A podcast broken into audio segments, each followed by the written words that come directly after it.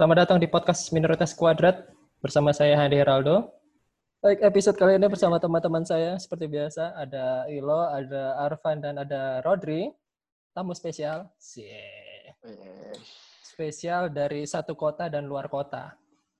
Mm-mm. Lah, si cewek hilang. Ada, ada, ada. Oh, ada. ya? Ada. Ada Oh, ada Linggar, ada Yasmin Linggar. dan ada Linggar. Selamat datang. Linggar berdua siapa tuh Pak Linggar sebelahnya? Bagaimana? Sebelahnya Pak Linggar siapa? Sebelah Pak Linggar Oh, siapa? Di sebelah saya ini Apa pasien oh, oh, oh, ODP yang lain? PDP, PDP? yang lain. Oh, Ya, saya, saya lagi di ruangan steril. Oh, kayak susu ya. Susu Ya. steril itu. UHT, UHT saya. Kok Nggak, nggak, ini UHT? Susu dong. Dengan Nggak, saya serius ini.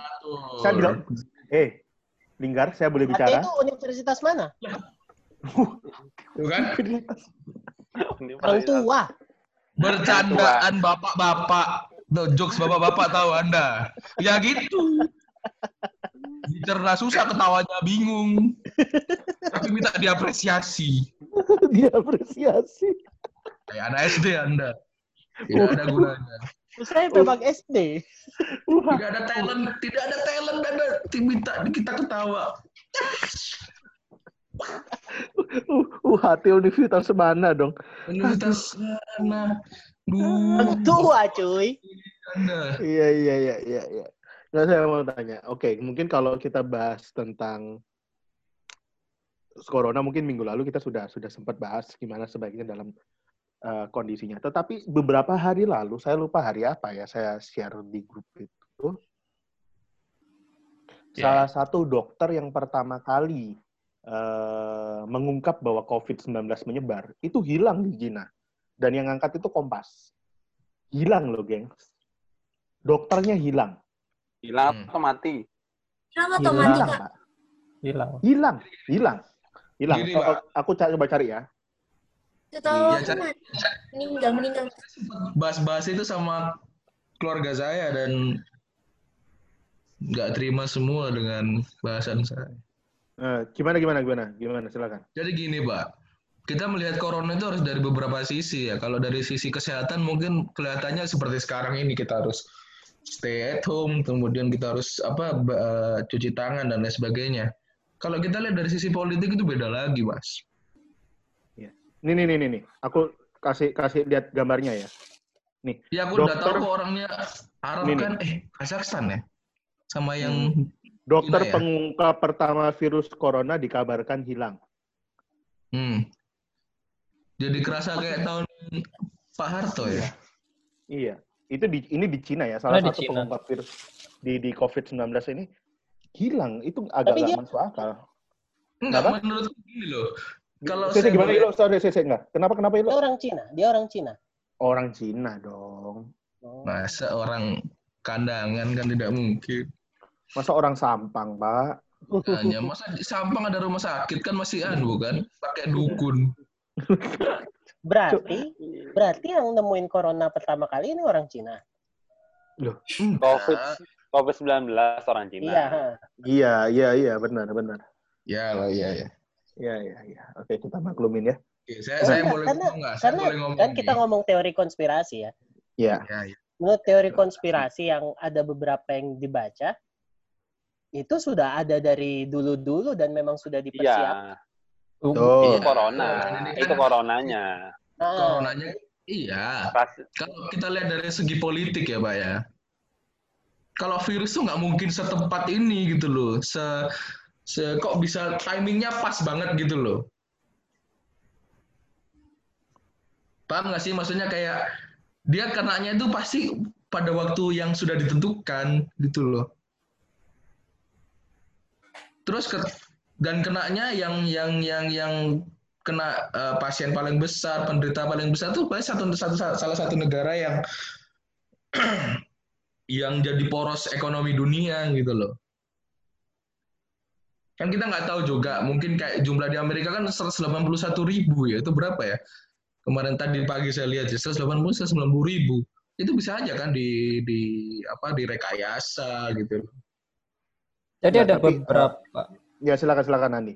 Jadi ada beberapa teori konspirasi sih yang aku baca. Yang pertama adalah di Wuhan itu memang ada laboratorium eh, viru- virus virologi, virusologi. Ya, pokoknya yang Dan meriksa-meriksa tentang virus lah dan praktek. Terus yang kedua adalah eh, yang pertama kan ya lepas dari laboratorium. Yang kedua adalah Ya. eh, dilempar oleh tentara Amerika Serikat yang ikut lomba militeri di Wuhan di eh ya di Wuhan di Cina juga. Oh iya iya. Jadi aku itu awal saya. mulanya. Itu sih awal mula dari teori konspirasi yang aku tahu. Ya itu bisa aja sih masuk akal ya. Sebentar sebentar. Maghrib maghrib. Oh ya. Waduh. Di sini kok nggak ada? Di rumah saya nggak ada ya. Iya.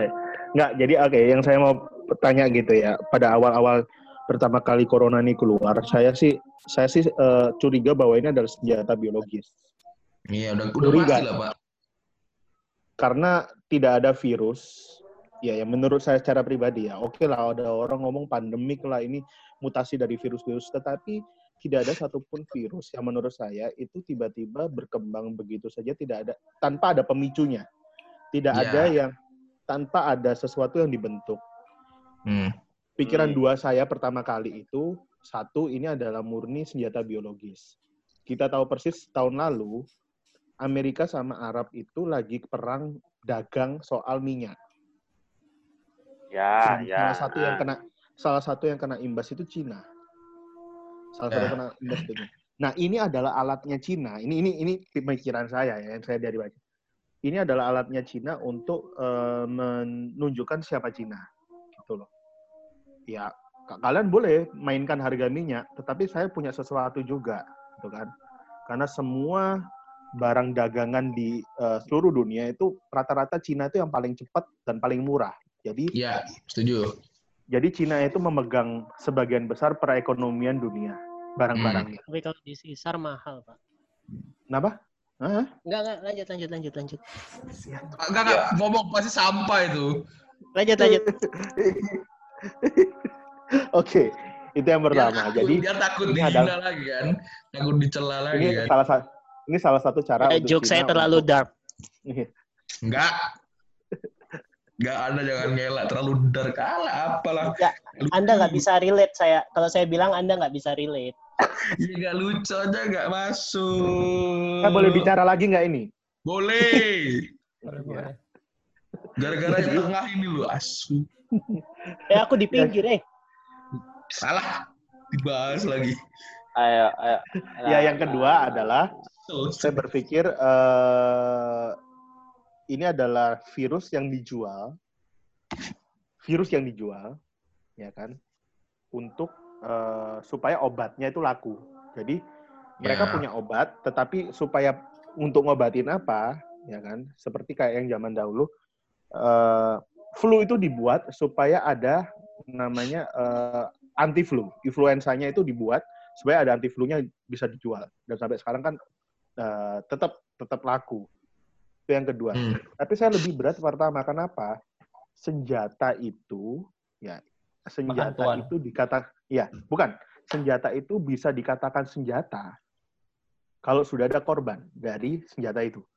Jadi selama itu belum pernah ada korban atau tidak pernah terlihat efeknya, ya dia tidak akan pernah tidak akan pernah ini sih, Hmm. tidak akan pernah dikatakan senjata. Ya ini ini pendapatku ya. Banyak orang yang Berarti- menentang enggak ini. Saya, saya, sebentar. Jadi Berarti Bapak setuju kalau ini adalah sengaja senjata biologis. Saya rasa begitu. Ini Saya aja. setuju. Saya setuju. Saya setuju banget dengan Mas Arfan. Saya setuju banget karena Karena beberapa, sebentar, sebentar, dengar nggak? Berarti Saya aku selesai dulu. menurut Anda Biar- siapa yang bikin? Oke, saya ini sekaligus ya, biar aku nanti teman-teman tinggal eh, nambahkan. Menurut saya ini adalah senjata yang dicoba, yang sedang diuji coba untuk membuat efeknya ada dua. Satu, menunjukkan posisi Cina. Yang kedua, ngetes. Ngetes untuk perekonomiannya itu sekuat apa dunia ini. Jadi memang ada yang menggunakan kesempatan ini ya untuk mendorong Cina untuk mengetes senjatanya untuk melihat kekuatan negara-negara itu sejauh apa. Karena kenapa? Yang ditimbulkan dari corona ini tidak hanya penyakit, tetapi efek hutang. tetapi efek hutang terhadap antar negara. Kamu lihat aja beritanya kemarin Jokowi rilis press ketika dia menambahkan sekitar 405 triliun untuk biaya penanganan corona. Dia bilang Indonesia sudah siap minus minus tentang pertumbuhan ekonomi sampai 3%. Berarti efek yang ditanggung Indonesia utang 3% akan bertambah dari utang biasanya yang sudah ngutang akan nambah utangnya sekitar 3%. Jadi efek hutangnya ini yang sedang dicari oleh negara-negara tertentu untuk menutupi contoh ya, aku Indonesia, ILO sebagai pemilik dana, tidak harus negara. Ada bank-bank tertentu yang memang mereka siap untuk menalangi. Salah satunya eh, aduh apa sih yang di Indonesia yang- IMF. bukan bukan bukan bukan IMF. Ada salah satu BCA. eh, di Amerika itu yang kemarin bank-bank besar kok. Aku lupa namanya. Nanti aku Reserve cari. Bank of America. Fed, Fed. UBS. Bank Federal UBS. Amerika. Bukan, UBS. Nah, Hotman, Bang Hotman. Bank Nah, ya tet- tetap aja, Bang, kalau mau bicara soal dana utang itu semua negara ngutang ke satu-satu. Nah, ngomong Bang ini. Rodri nih ngomong nih. Eh, Rod, ngomong Rod. Karena ya itu kan menjurus ke semuanya. Kenapa coba Anda bayangkan Bank Indonesia aja lah ya. Semua peraturan harus lewat ke bank bank apa? Bank Indonesia. BCA mau dia sebesar apa pun, BCA Mandiri mau dia punya dana dana yang ada sebesar apa pun megang saham begitu banyak, mereka harus tetap diatur sama Bank Indonesia. Ya kan? Karena Bang, sekarang pertanyaan nih, Bank Indonesia punya siapa? Punya negara bukan? Iya, punya negara Ya. lah. Siapa bilang? Bukan. Bukan. Bukan punya negara itu. Bapak nggak ngikutin teori konspirasi sih. BUMN Bukan punya negara itu. itu. Loh, Iya, iya. ke kedoknya Iya. BUMN. Iya, Tapi iya. punya siapa?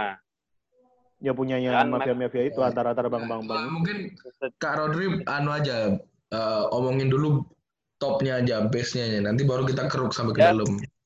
Topnya itu IMF. Nggak ada lain lagi, itu kedoknya. I- IMF itu paling paling atas yang ngatur semua bank sentral di dunia itu IMF. International Monetary Fund. Kalian- Ah, Oke, Oh. eh, kalian tahu eh, Fed, FED, Fed, the Fed. Ya, tahu. Menurutku sih IMF itu cuma eh, boneka aja. Yang benar-benar mengatur Ya. keuangannya adalah FED, FED, Yang ya, nyetak uang, basically. Dan Hmm. IMF itu cuma menyediakan dan negara-negara lain bakal Dasar. ngutangnya ke IMF. Lah. Mungkin ini apa namanya kalau saya boleh mengutarakan pendapat ya saudara-saudara sekalian. Itu audionya kecilin dong. Ah, siapa nyetel Spotify? Sudah, sudah, sudah. sudah. Kecilin dulu. Ya, kan Kak, kalau kita bicara soal utang negara, mau kamu bicara soal Amerika pun utang negaranya banyak, paling banyak malah dinilai sama negara yang lain. Nah, utangnya ke mana? Itu. Sedangkan negara yang yang yang adik pak yang superpower gitu kan punya utang sendiri. Utangnya ke mana kalau nggak ke mereka mereka itu? Karena mungkin utang mereka besar tapi pemasukan mereka juga lebih gede daripada utang kan. Jadi kan Iya, iya nggak bisa gitu juga. Jadi Pokoknya menurut Rodri, yang bikin virus ini yang punya yes, bank. yes.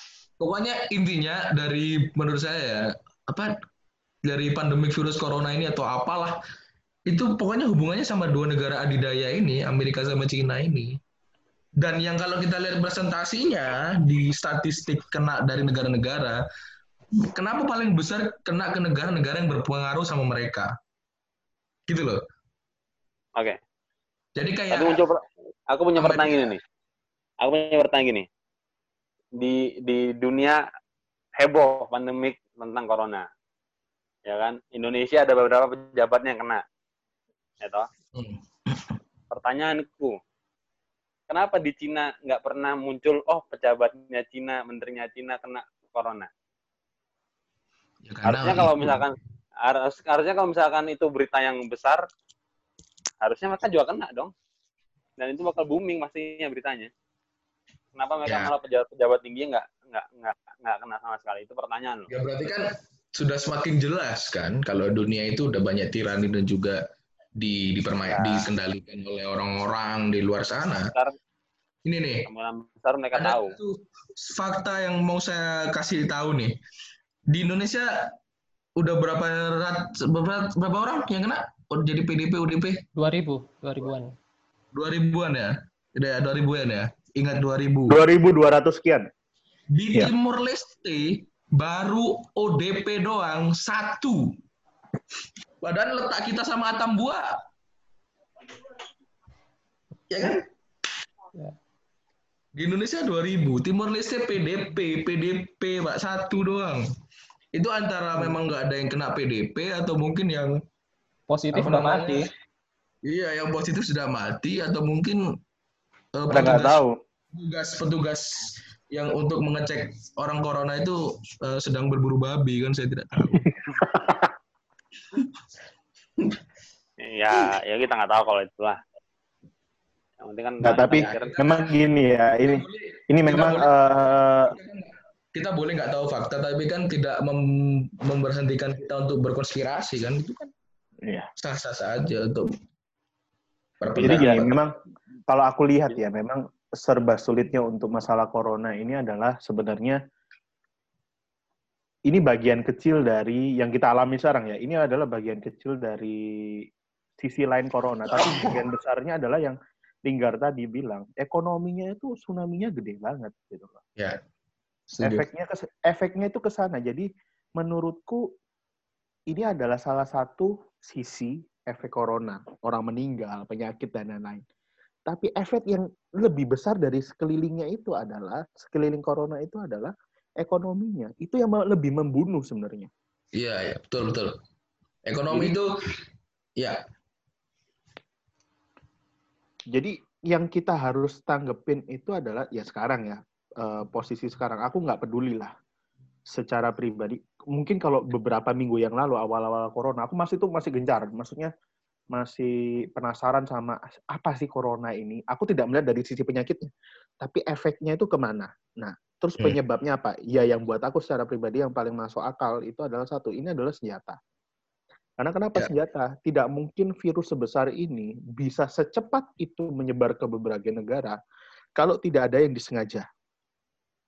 Kita Ya, lihat setuju. pada waktu yang lalu flu burung, tidak sebanyak ini, gengs. Tidak separah ini. tidak separah satuan satu ya. Iya. bisa Eh, jadi bisa- bisa jadi bang bisa jadi flu burung mars atau apa namanya itu flu babi itu semua hanya percobaan yang mereka membentuk satu senjata yang lebih kuat lagi mereka Betul. tiga, tiga nyoba kok nggak nggak nggak ngefek gitu oh nggak Hmm. ini akhirnya Aku mereka coba itu yang itu ini senjata Gar. Jadi kenapa kok aku yang paling paling paling kemarin ya dua yang aku tadi yang tadi aku bilang. Kalau kamu lihat bacanya yang aku telusuri tentang salah satu dokter yang mengungkap COVID pertama kali itu hilang. Kenapa kok dia Ya. sampai hilang? Dan kamu tahu rumah sakit yang memegang virus Wuhan ini adalah rumah sakit militer, ya rumah sakit Ya. militer Cina. Mak- makin Dan yang- pertanyaan kan, makin pertanyaan. Salah satu rumah sakit militer terbesar di Cina. Kenapa mereka yang pegang itu gitu loh? Dan Wuhan itu di di dalamnya eh, di kota rumah sakit di dalam kota Wuhan ini. Ya aku semakin Ya. semakin curiga aja. Sebenarnya bukan masalah siapa yang sengaja menularkan enggak. Cina sedang menunjukkan kekuatan aslinya dari Cina sendiri. Orang lain boleh ketawa-ketawa karena mereka punya minyak, mereka punya nuklir Korea Utara. Tetapi kalau Cina sudah bergerak masalah ekonomi, pemicunya ya ini. apa apalagi Iya, kan mereka Orang mereka kan Amerika aja, Amerika bisa mundur kok. Nggak, apalagi mereka kan sudah terbiasa hidup dengan perekonomian yang mandiri, punya mereka sendiri, nggak bergantung ke negara lain. Justru mereka Ya. jahatnya mereka Itu. mereka ekspor. Kalau tadi Arman bilang barang-barang mereka paling murah. Bukan barang-barang mereka. Sekarang pabrik kalau mau kalau mau produksi cari bahan baku dari mana? Cina. Cina. Nah, karena mereka memang mereka yang paling lengkap dan yang mungkin dari secara secara harga dan kualitas ya ya inilah ya. Nah, Kalau kuantitas mereka banyak. karena Dan gini ya, kalau Stop semua ya, sudah selesai. Ya karena mungkin gini kak, Cina itu menurut saya adalah salah satu apa negara yang menganut sistem ekonomi terpimpin. Maksud maksud tau nggak maksudnya? Semuanya kan diatur oleh pusat, Hmm. ya kan? Terus pada tahun saat berapa ya? Ya pada saat itulah mereka kan masih menganut sistem komunis kan. Jadi semuanya apa-apa buat sendiri ya kan. Semuanya dari kami untuk kami. Kemudian Sama- kan Cina, Cina punya lahan, kemudian Cina punya apa namanya sumber daya sumber, manusia banyak. Ah, sumber daya manusianya itu banyak, kemudian murah. ah, ya betul. Orang Cina itu mau kerja, tidak seperti orang kita kan. Ya, Betul, betul. orang kita. Mereka mau kerja. Nah dari situ kan kita bisa tahu bahwa efeknya sekarang dari Cina yang dulu yang terpuruk sampai sekarang seperti ini. Saya setuju sama Kak Rudri di mana atau Mas Arfan tadi yang men- yang bilang kalau saat ini adalah saat di mana Cina menunjukkan siapa dirinya sebenarnya dengan cara menyebarkan pandemik ini dengan kekuatan media juga pun didukung. Betul. Jadi sebenarnya gini, corona ini bisa nyerang fisik sama psikis gitu aja deh. Fisik masih mungkin masih bisa sembuh dari manusia itu sendiri ya. Kalau psikis tuh loh, kalau udah sembuh terus masih nyerang psikis kan jadi anxiety kan. Hmm. Kemudian itu membangun membangun stigma itu udah jelek. Betul. Itu udah lebih buruk. Mungkin nggak kena corona iya, terus kena tekanan stres dan lain sebagainya. Penyakit-penyakit manusianya sendiri itu keluar. Jadi Betul. mungkin meninggal bukan karena corona, mungkin karena serangan jantung atau tekanan darah tinggi, stroke dan lain sebagainya. Jadi harus dalam corona ini bukan hanya kita, kita untuk kita yang belum kena kita harus smart smart aja. Selain kita harus sehat dan bersih ya. Ya. Betul, betul Kak Linggar. Eh, aku setuju yang bagian dari media tadi. Salah satu kata-kata dari saya lupa film film film apa gitu ya, tapi kata-katanya begini. Kebenaran yang nyata itu tidak pernah diungkap oleh media. Ya. Betul. Apa yang kita yakini benar, itulah yang dijadikan kebenaran. Contoh, Hmm. enggak eh, virus ini itu hmm, yang murni virus itu yang akan digali terus Eh, itulah yang dibikin apa namanya ya dibikin jadi sebuah kenyataan sama orang gitu loh Ya. media yang akan menyorot itu oh karena virusnya ini dari Cina bla bla bla tetapi sisi lain yang kita aku selalu bilang sisi lain yang tidak dilihat dari sisi corona ini contoh dari sisi ekonominya dari penyebab-penyebab di belakang layarnya yang orang lain tidak inginkan itu sebuah kenyataan atau kebenaran ya nggak akan diangkat sama media gitu loh. Yang diangkat media ini yang diangkat media sekarang itulah yang diyakini sebuah kebenaran. Jeleknya kan gitu? Ya. Pokok- Ya, saya setuju dengan Mas Arfan ya. Kan ini menunjukkan bahwa negara-negara yang adidaya ini tidak ingin membentuk negara-negara yang kecil-kecil ini mem- wara- rakyatnya atau politisinya mempunyai stigma bahwa ini adalah senjata atau mungkin ini adalah balada ekonomi gitu. Mungkin Betul. mungkin seperti itu. Jadi ingin memberikan momok bagi negara-negara negara-negara kecil gitu loh. Betul. Dan supaya negara-negara kecil ini tunduk kepada negara-negara besar ini, negara adidaya ini, seperti Cina. Jika Cina mem- mempunyai apa mengeluarkan apa namanya vaksin tadi, kan orang-orang negara-negara itu beli. Nah dari situ ekonomi mereka kan akan naik lagi, iya ya kan? Dari situ kan. Dan saya saya gitu sih saya saya tadi pagi nonton beberapa berita dari CBS, HBO, kemudian Oh, CNN. HBO. Oh, bukan ada ya. Oh, bukan berita. pokoknya dari CNN, Ya, Al ya, ya. Jazeera, Luar negeri. kemudian ada Al Ghazali. Al Ghazali. Ahmad Dhani, El Rumi, serah bapak lah pokoknya apa. Pokoknya berita-berita yang keluar yang muncul itu di setiap TV berbeda-beda. Kayak di CNN, di CNN itu lebih ke mereka berantem sama Trump. Kalau di Al Jazeera mereka membahas itu kejadian-kejadian di eh, negara-negara seperti India, Pakistan, eh, Tunisia dan lain sebagainya. Jadi berbeda media itu udah berbeda-beda. Jadi dari sini kita harus pintar-pintar milih media yang mana kita pilih. Dan media yang paling benar untuk kita pilih menurut saya adalah Warta Gereja Advent. Amin. Amin. Boleh diaminkan, boleh haleluya. Amin. Boleh. Boleh di di unmute, unmute lagi Arfan sama Ilo di unmute sama Madi. Amin, amin, amin. Boleh Iya. semuanya bilang haleluya. Haleluya. Iya. Bukan warta gereja, apa namanya Adventist World, Adventist World. Tolong saya masih orang lama, Pak. Iya, Adventist World. Kota gereja. Atau ya memang media berperan pen, apa sih? Apa ya namanya? Ya, berperan penting, betul. Mengambil mengambil peranan penting. Betul. Bedakan dengan waktu eh, H1N1 sama H5N1 sama SARS dulu kan. Kita dulu belum Iya. punya smartphone, which is dulu memang virusnya memang bahaya kan, bilangnya gitu. Ya, Cuma Cuma iya. Efeknya nggak sampai kayak gini gitu loh. Perbedaan dengan sekarang adalah adanya smartphone, adanya Dulu perasaan kalau ada satu n satu di Facebook tuh nggak nggak nggak nggak booming banget ya perasaan biasa-biasa aja. yes. Paling cuma di berita-berita TV. Di Friendster juga enggak? Karena Friendster tahun berapa- berapa? Beberapa hari lalu aku juga sempat baca ini. Yang di lockdown itu coba media yang di lockdown selama Jim dua Carrey, bulan. Jim Carrey yang Setuju ngomong. itu. Ya, ya. Carrey. Selama Jim dua Carrey. bulan. Pasti oh ya Jim Carrey ya, pasti Nah, masalah 80% di dunia itu selesai. Betul. Bilangnya gitu, Ya. cuy. Betul, betul. Ini nih nih, saya bilang kita tutup media nasional selama 30 hari dan lihat Ah. bagaimana 80% masalah dunia akan hilang. Hmm. Duh, setuju, setuju. Setuju itu, itu setuju. Yang lebay itu media massa. Ditambah kerceda- kecerdasan orang Indonesia yang eh, menanggapi berita hoax itu tidak Kalau di Indonesia tidak- tidak mudah. ketambahan satu media, cuy. apa?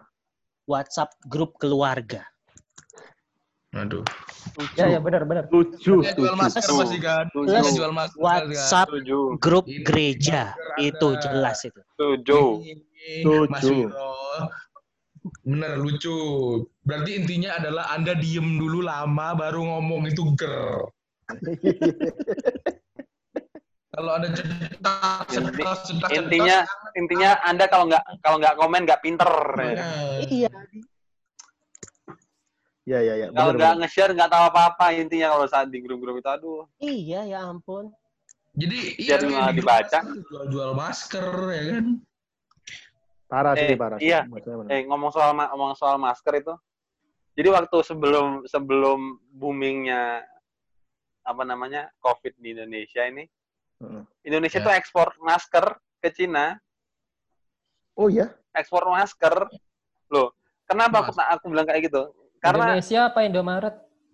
Wah, astagfirullah. Ah, Indonesia, Indonesia. Karena karena dari bulan-bulan Februari, Februari atau Januari itu yang kita belum ada belum ada Ya masuk. ya. mending. Indomaret, Pak, daripada Indovision.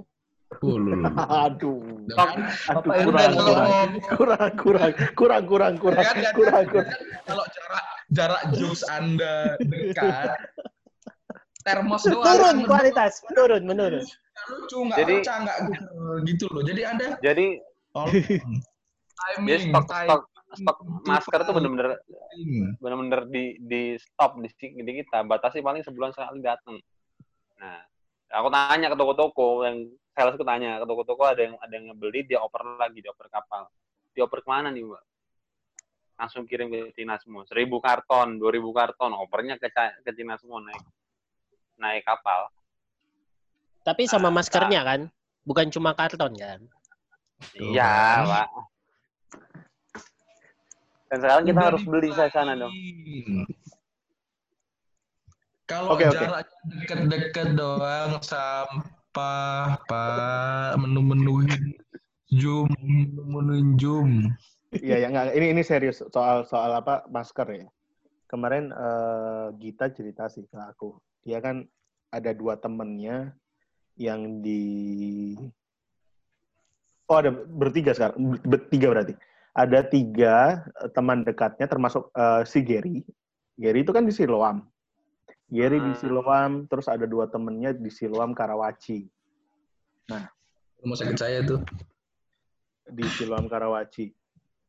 Saat salah satu temennya ini eh, sempat marah sama apa namanya sama rumah sakit karena mereka minta ganti masker karena itu kan masker satu kali kepakai. Ya. Sedangkan mereka harus menggunakan itu seharian. Bahkan ada yang sampai dua hari. Ya otomatis banyak saja yang suster-suster ataupun perawat-perawat atau dokter-dokter itu menolak. Karena kenapa? Ya mereka tidak ingin apa namanya tidak ingin meng, apa namanya mengorbankan nyawanya mereka sendiri atas dalam tanda kutip kepelitannya rumah sakit. Salah satu yang menjadi saya rasa ya menjadi mafia masker-masker ini ya rumah sakit rumah sakit ini. Karena kenapa? Mereka yang mengendalikan segala urusan eh, apa namanya alat-alat medis. Medis ya. Jadi karena kenapa? Mere- Mereka tahu sendiri pasokannya itu masuk gitu loh, masuk ke dalam rumah sakit rumah sakit. Iya, tapi kan nggak sesuai dengan seperti biasa. Ya maksudnya mungkin dengan standar hariannya mereka dapatnya seberapa seberapa ini kan nggak.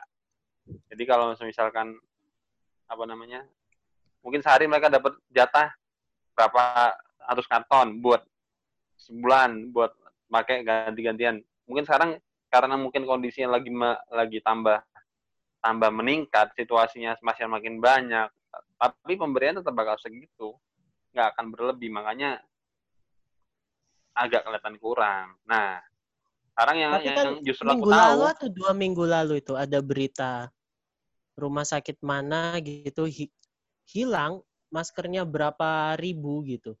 iya karena ya karena sekarang yang yang aku dengar dari dari dari prinsipal dari pabriknya ada pengepulnya sendiri. Yang itu sekarang sampai jadi pertanyaan sampai sekarang pemerintah nggak bertindak gitu loh untuk mengatasi hal-hal seperti itu. Pengepulnya itu ada sendiri. Ada mafianya sendiri. Betul, Rod. Betul, betul. Itu aku setuju, Rod.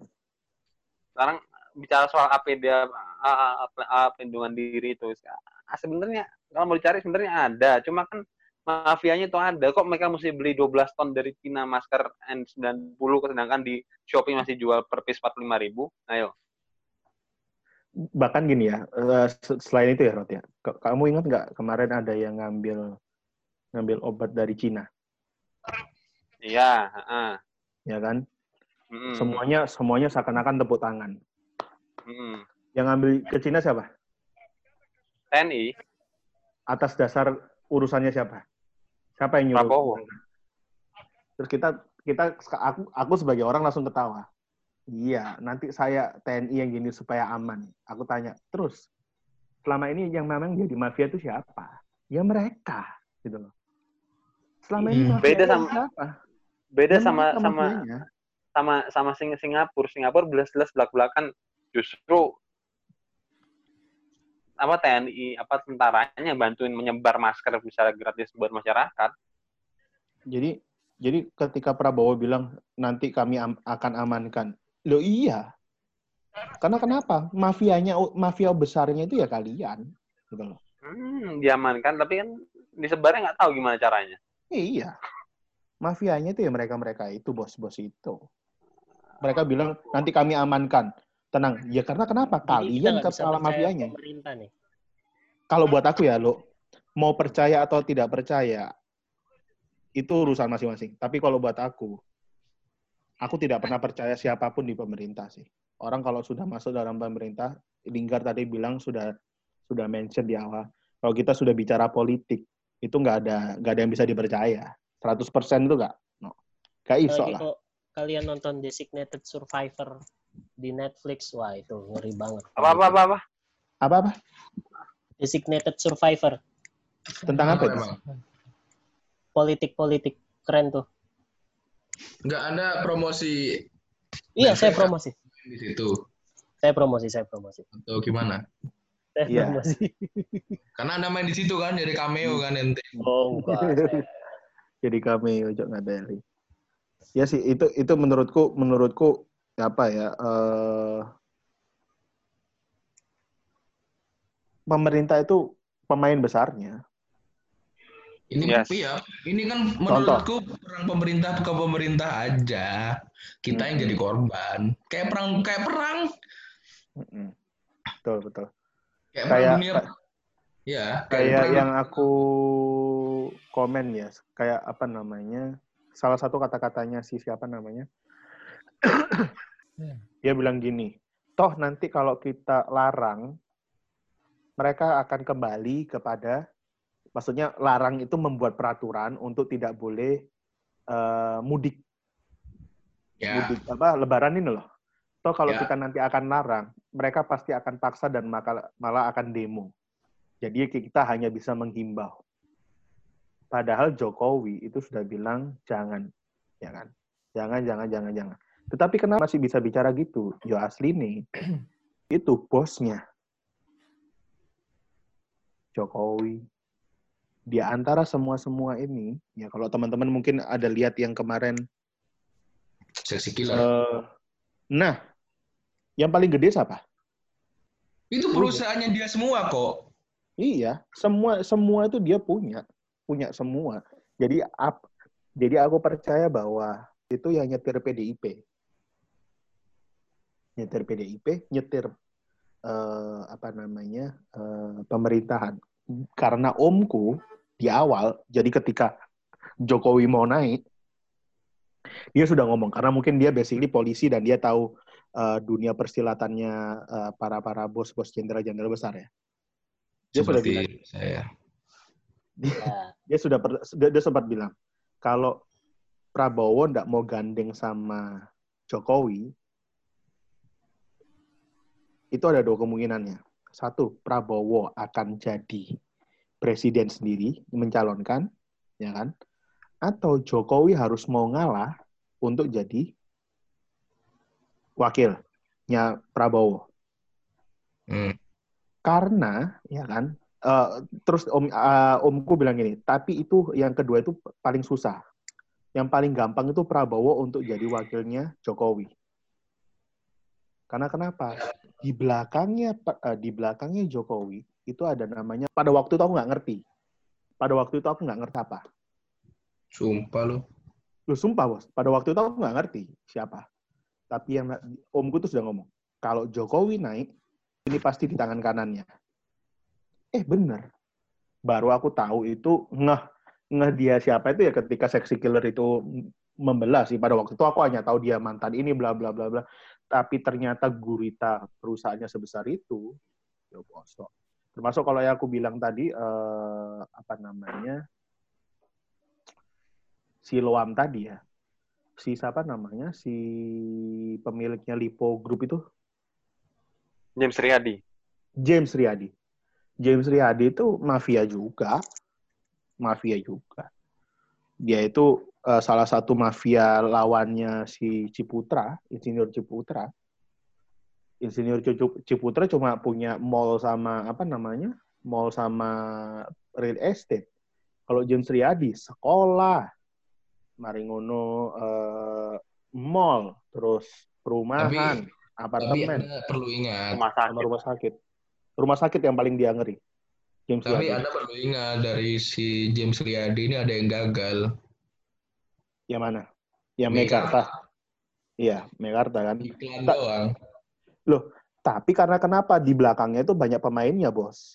Dia nggak bermain sendiri. Saya saya bukan sombong atau gimana ya. Saya ambil satu klaster di situ.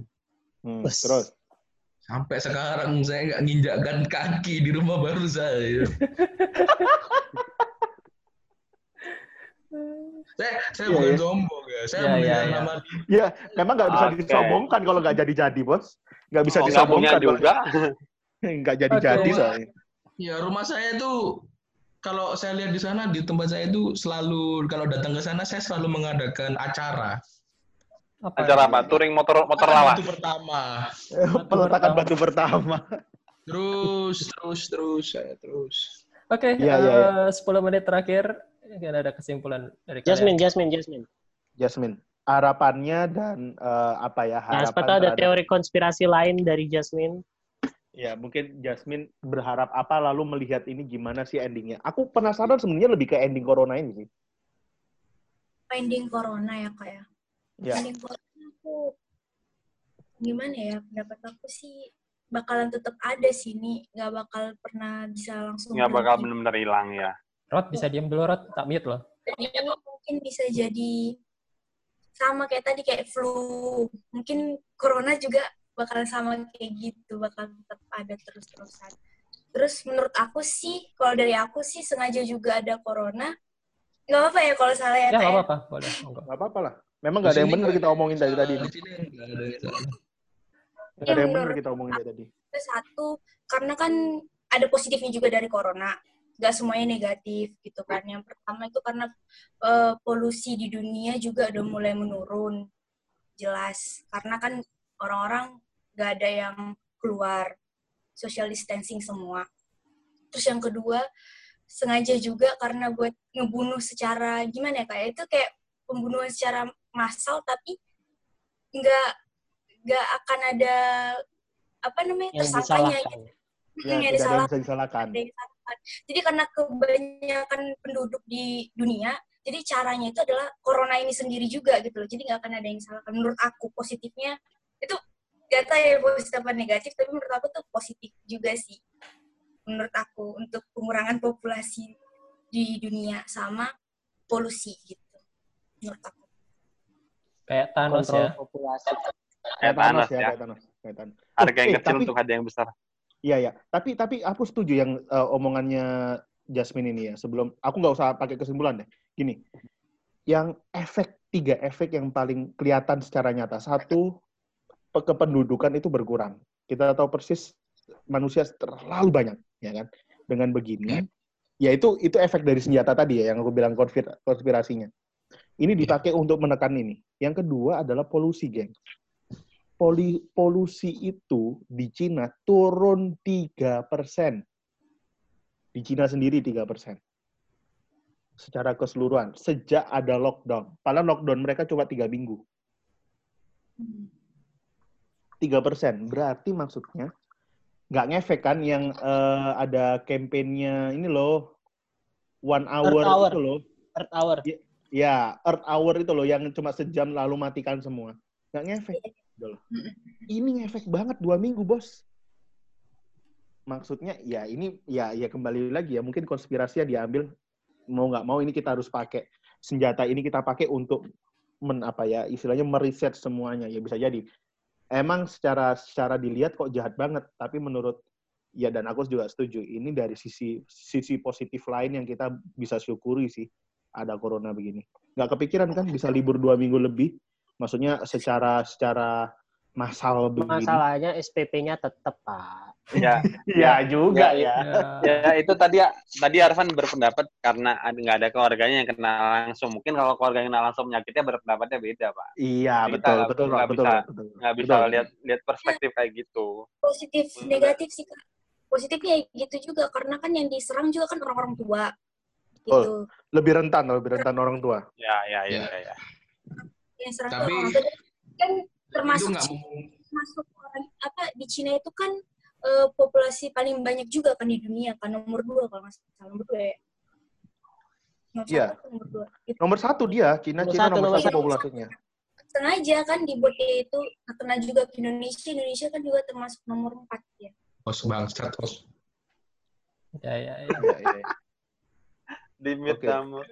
Nggak ngomong juga. Tahu-tahu anjing. Iya. silakan Bapak Linggar silakan Bapak Lenggar. sekarang silakan. waktunya Pak Bapak. Linggar silakan Oke, jadi pertama-tama Tiba-tiba saya di mute sama dia. Assalamualaikum ya. Jadi gini ya, corona ini unik. Virus tapi geraknya menurut saya bisa ditebak gitu loh. Akan ke mana kita bisa nebak. Yang kita nggak bisa tebak ini kapan akan selesai menurut saya. Ada yang pernah nonton film Downsizing nggak? Ya, Ya, manusia jadi mirip kecil. nggak? Oh iya iya iya aku nonton aku nonton aku nonton iya. Oh iya, kalau kita lihat di film downsizing kan ada saintisnya bilang kan kayak Mas Arfan bilang manusia udah terlalu banyak gitu loh. We need some Ah. reduction, some reducing. di dunia ini kan perlu dikurangi gitu loh. Makanya dengan virus ini kan kayak Matt Damon kena anaknya dulu, istrinya lalu dia. Mungkin mungkin seperti itu kali ya. Kalau dilihat dari sisi negatif dan sebagainya. Tapi kalau dari Kak Jasmine tadi bilang saya setuju. Ada sisi baiknya untuk bumi kita sendiri. Jadi menurut saya bumi juga lagi menyembuhkan dirinya sendirilah kayak apa namanya os- eh, apa namanya Oks- eh, polusi berkurang dan lain sebagainya. Ini kalau kita mau perpanjang lagi sebenarnya ada ada satu hal yang ingin saya bahas sebenarnya. Cuma karena mengingat Waktu waktu sudah. katanya host, ya jadi kita bahas lain waktu ya.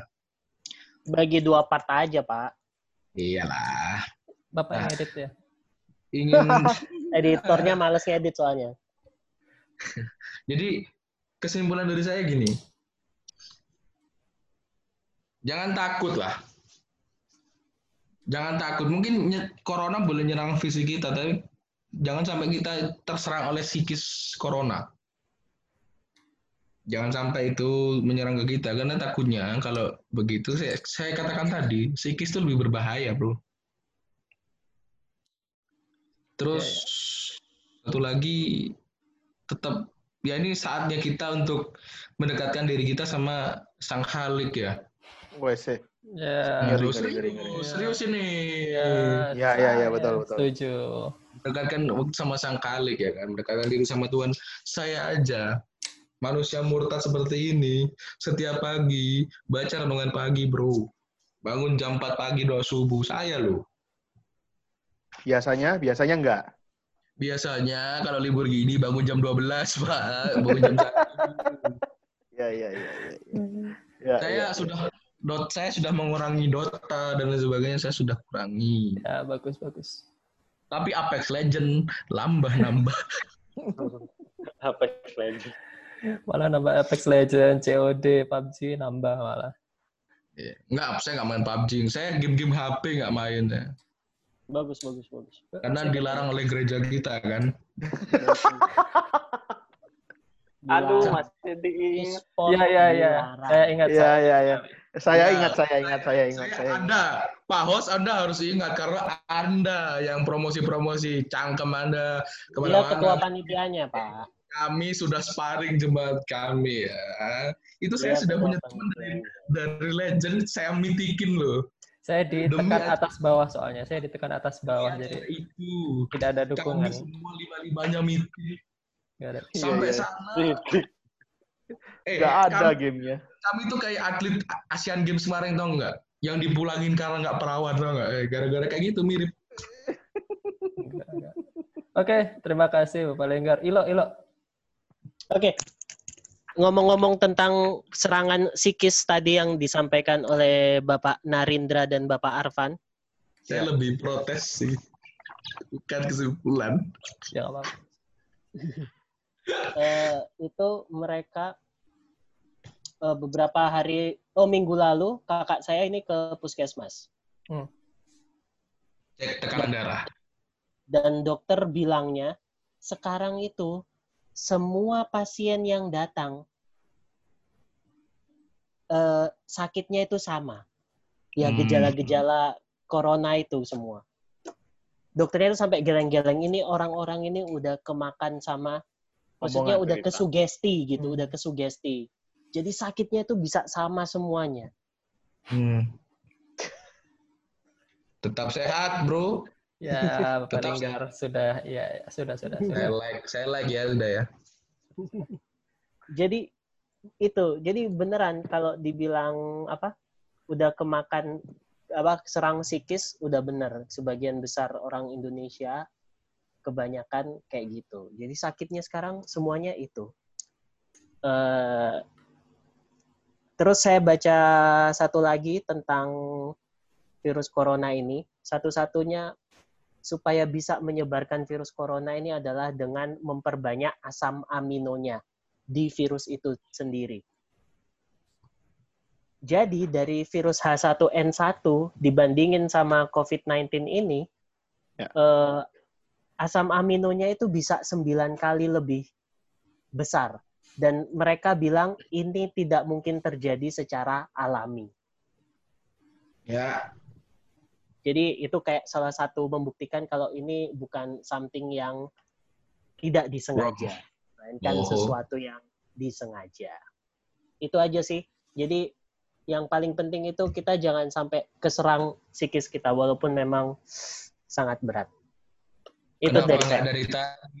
ngomongnya berkualitas kayak gitu, Pak, daripada Loh, kan- jokes-jokes kan bapak-bapak tadi kan- tadi kan Anda sama Bapak Apang lagi seru ngomong sama Rodri ya. Saya ngalah dulu Ya, lah. Anda behave dong kalau sudah tahu kata kami ngomong, jangan ngejokes dulu.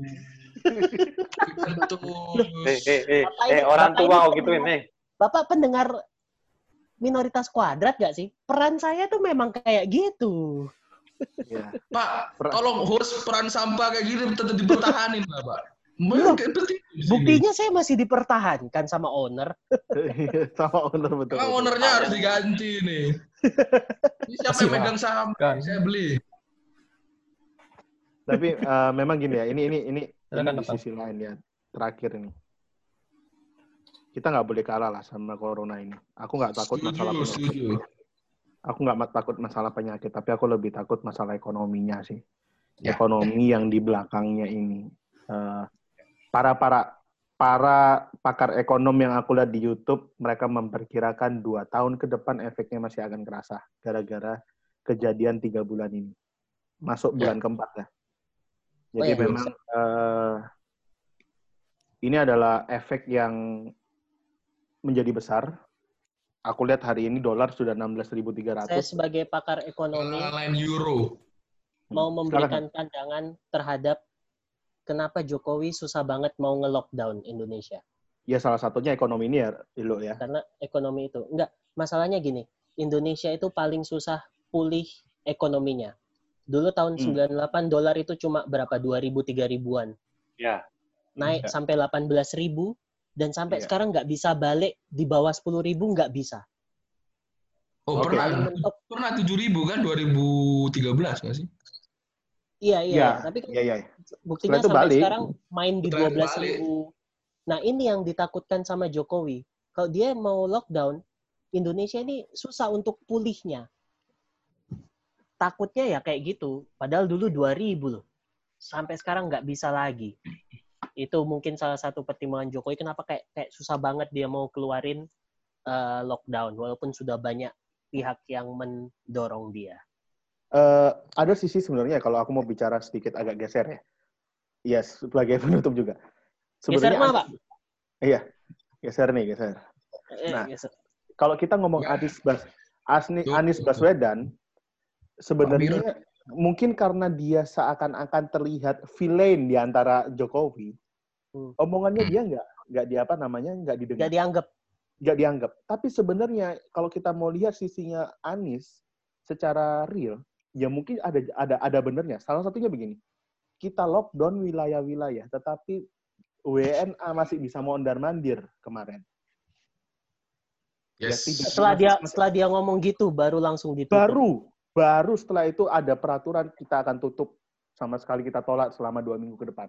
Kenapa enggak dari kemarin-kemarin? Orang-orang nggak orang-orang sih sih, entar. Orang-orang itu nggak sadar bahwa itu masih terbuka. Karena kenapa? Menteri Luar Negeri sudah ngomong sudah membatasi, tetapi masih ada ternyata selahnya, gitu loh. Ini adalah Kalian tahu salah satu yang kadang-kadang yang nggak masuk akal yang juga. paling bikin Jokowi. aku jengkel sekarang itu apa? Tapi kayaknya ini nggak layak untuk terbit, jadi nggak usah aku sampaikan lah. Nanti kalau nggak record, baru aku bilang. Oke, oke. Mas. Oke, tutup aja, Pak. Tutup, tutup, tutup. Terima kasih. Terima kasih buat uh, Minoritas Tutup. Setelah itu kita ngobrol-ngobrol lagi. yang sudah ngundang saya. Terima kasih. Lain kali ajak-ajak lagi, tapi saya nggak mau ada orang ini. Mana Bapak nunjuknya nggak kelihatan. Waduh, ya saya lupa. Saya sama teknologi nggak seberapa paham.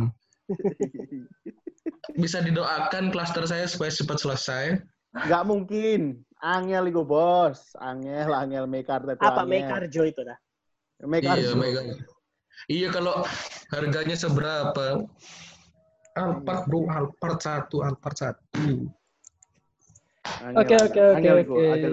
Baik, karena waktunya sudah habis. Terima kasih semua buat eh, kalian yang udah mau join eh, podcast Minoritas Kuadrat kali Thank you ini. Jasmine, thank you Rindra.